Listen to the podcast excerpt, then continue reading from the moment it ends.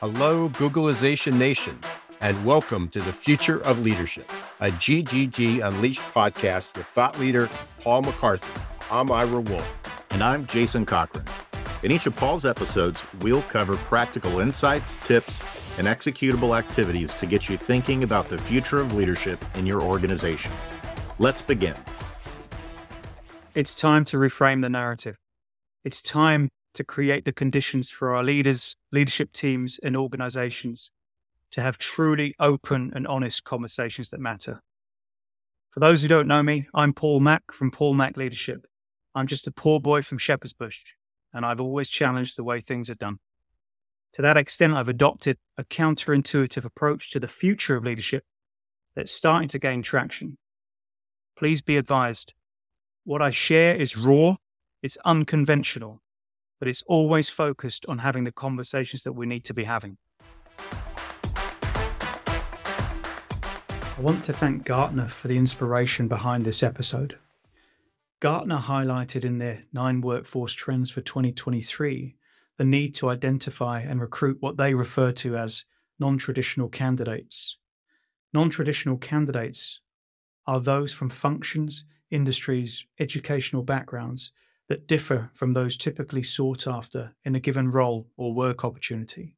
And Gartner reports a 56% increase in candidates now applying for jobs outside their current area of expertise. My perspective on identifying and recruiting non traditional candidates is different from Gartner's and will introduce you to the emerging bias of what many are calling cognitive diversity or diversity of thought bias. Personally, I refer to this as divergent thinking. Many of you may already be familiar with a range of almost 200 types of bias that exist. But how many of you are familiar with cognitive diversity bias, the bias we hold towards people who don't think like us? As part of preparing for the future of leadership, we need to be open to identifying and recruiting leaders who are different from the typical profile that we have always opted for and this episode will focus on this lesser known bias. For the purposes of this episode, cognitive diversity can be defined as bringing together a range of different styles of thinking, differences in perspective, or information processing styles among members of a group. Factors that could lead to diverse thinking include, but not limited to, different perspectives, abilities, knowledge, attitudes, information style, and demographic characteristics, or any combination of these. How individuals think about and engage with new, uncertain, and complex situations. This episode will challenge you to ask some tough questions. One, why am I reluctant to identify and recruit leaders who think and act differently from the typical leaders I hire in my organization? Two, how can my organization increasingly benefit from hiring leaders who bring diversity of thought, experience, and approach? And three, if hiring leaders who think differently from the norm is actually good for business, what can we do as an individual, an organization, and an industry to embrace leaders who are cognitively diverse, non traditional, and often marginalized during the hiring process? By the end of this episode, I'll show how you may be overlooking non traditional candidates because of an inherent bias that does not welcome, embrace, or evolve leaders who think differently. Buckle up. I'm a leader who was hired for my divergent thinking and yet then fired for demonstrating such diversity of thought in the boardroom and with many of my peers. Here's how my divergent thinking got me into trouble. In my first meeting with the office partner, when asked to contribute and provide my perspective, I did. Whilst everyone else in the meeting agreed with the partner's perspective, they were the most senior leader in the meeting. I didn't. I offered a counter perspective that actually made more sense. That was the moment I realized that whilst I was asked to share my perspectives, no one expected me to. From that moment on, labeled as a troublemaker with a divergent approach to thinking, would see me sidelined, marginalized, and eventually fired because I dared to think and act differently from the norm and spoke out against what I'd later term leader groupthink. And the parting words upon being fired from this role? You just don't bleed green, Paul. Pew Research estimates there are approximately 15 million managers in the US, as well as almost 11 million millennial level leaders who are new to their roles. Millennials now form almost 53 million of the total US workforce, with almost 2 billion worldwide. Future leaders will be more disruptive than the current generation of leaders in our organizations, and they'll also expect to be more proactively involved in how they are identified and recruited into your organization. They care deeply about diversity, including cognitive diversity. They also think and act differently from today's leaders, so it will be critical to evolve our leader identification and recruitment systems if organizations wish to attract and retain these future leaders. So, what's a typical way that cognitive diversity bias manifests in reality? Well, take the innocent seeming informal one on one coffee shop meeting with a potential leader candidate. We've all had them. When you arrive, you instantly begin sizing them up. Are they early? Are they on time? Are they late? How are they dressed? Do they act nervous? Are they eager? Are they at ease? How do they speak? Are they comfortable in ambiguous circumstances? You see, your immediate impression of them will impact how they travel through the leader recruitment process in your organization. Numerous studies show that recruiters subconsciously make an assessment in the first few minutes of meeting and silently decide whether to move forward to the next stage or not. A study conducted by the Harris Poll found that 49% of professionals surveyed knew if a candidate was a good or bad fit in just the first five minutes.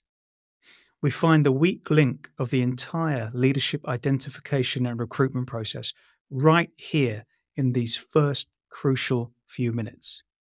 Our cognitive abilities are influenced, if not outright determined, by the multiple unconscious biases always at play, including the lesser known cognitive diversity bias.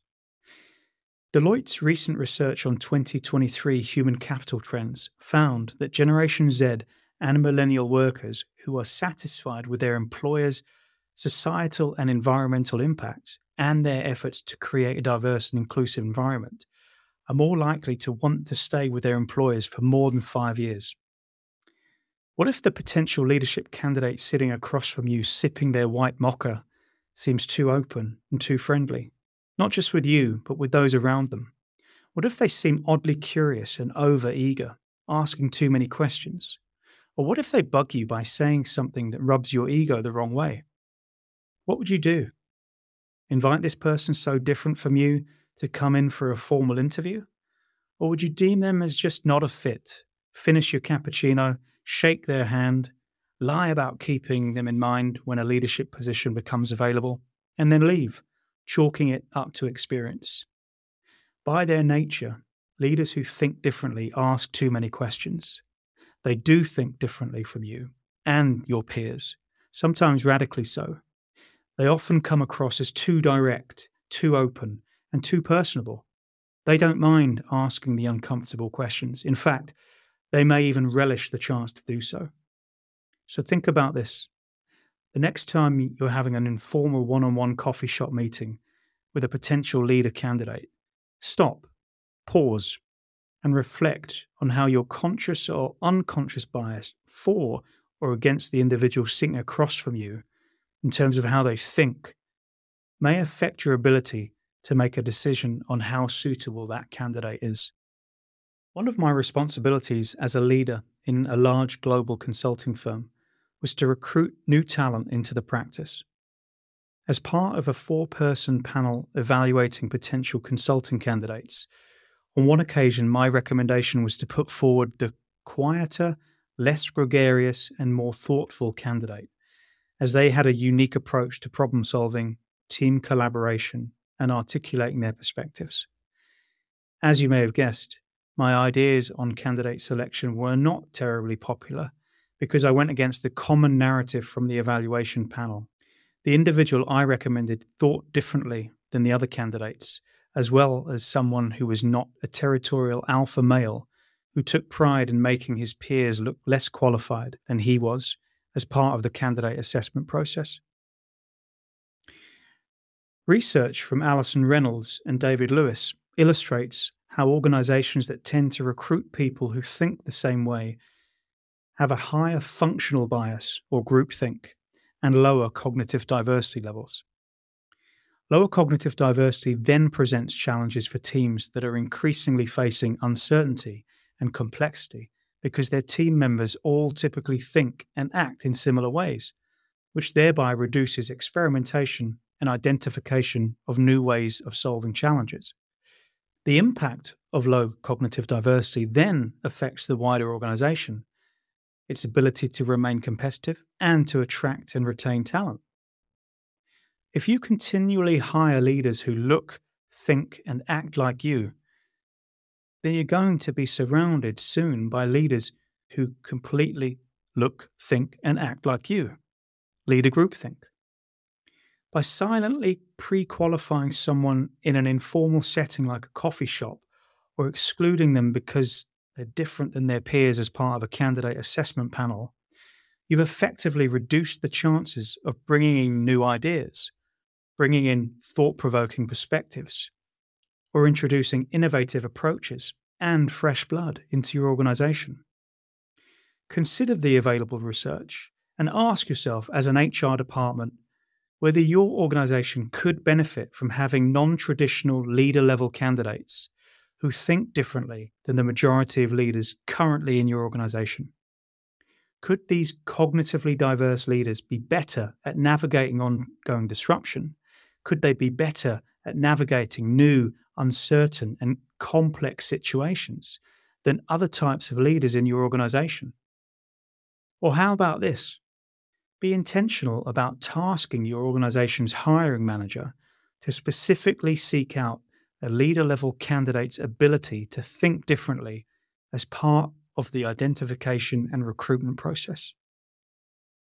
As part of researching HR industry trends for my first book, I attended a leading North American HR innovation conference. And during one of the Q&A sessions, I just grabbed the mic and I began to provide insights and perceptions of the HR industry from my experience. I'd worked with hundreds of HR functions around the world over almost 30 years. And I explained initially what many of us know to be true, but they didn't want to openly voice.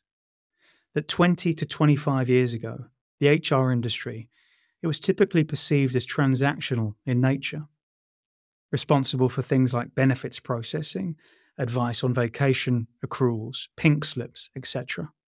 During this time, HR didn't have a seat at the table. About 10 to 15 years ago, the HR industry began becoming involved in strategic level conversations with CEOs and CFOs about talent management, workforce mapping, workforce planning, workforce projection. It was around this time that HR began to have a seat at the table as their role started to evolve into a more transformational one. Now, fast forward, and in the last five years, and the rise of HR industry titles such as CHRO, Chief People Officer, VP of HR, and now HR is playing a key role in strategic direction setting. As an industry, HR is now poised, it's at the head of the table alongside its C suite peers. After a brief pause in this Q&A session, I said in a soft tone, "You're at the forefront of innovation in HR, and you're still assuming it's a table." Right now, as an industry of innovators, you get to choose whether the future of HR remains as a table or something else. You get to blow up the table. Think about this. In recent research conducted by McKinsey, they illustrate how HR is increasingly in a critical strategic position to build the organization of the future. Having a clear purpose of why HR exists is core to this and will enable this continued transformation. To achieve this, however, McKinsey advocates that HR must, I quote, look in the mirror, arguing that HR must first transform itself as an industry. When asked in the research what their top three priorities were over the next 18 to 24 months, over 25% of HR leaders surveyed said they're prioritizing initiatives that strengthen agility and identity. Now, whilst it's applaudable to see HR begin to reimagine its role, much, much more needs to be done to make the HR industry what I call fit for future purpose, to be at the forefront of championing ongoing innovation. Consider this a recent report from the Financial Conduct Authority recognized diversity of thought as a fundamental factor required to tackle the complex and evolving issues across the financial sector and wider society. If, as an HR industry, you're truly open to looking in the mirror, how about trying the following? Gather a range of representative roles from within the industry and ask yourself individually and as a group how can we build leader level identification and recruitment systems that seek out and embrace cognitively diverse candidates.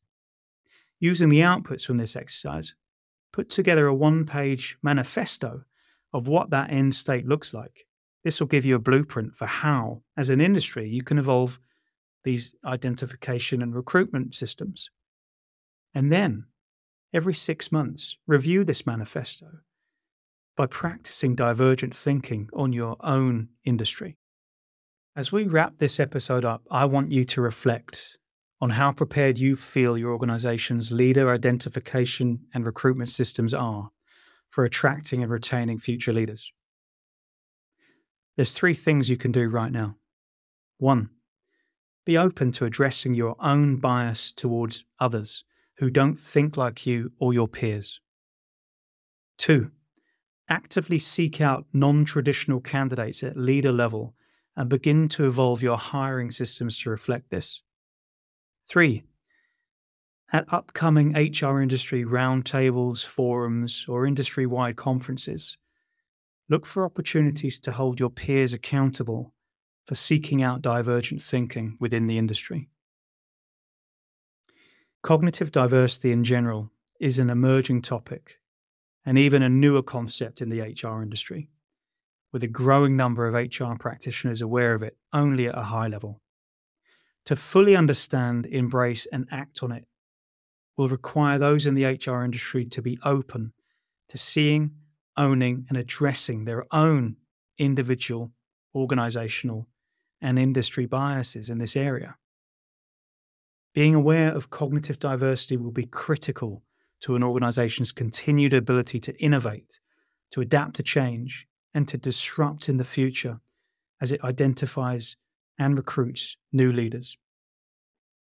If your current leader identification and recruitment systems are not set up for cognitively diverse leader level candidates, then reach out to me via LinkedIn or through my website, and we can have a confidential discussion and I'll help you navigate this emerging topic. Thanks for listening today. That's it for today's episode. Thank you for tuning in and learning about the future of leadership. We'll be back next month with Paul for another episode.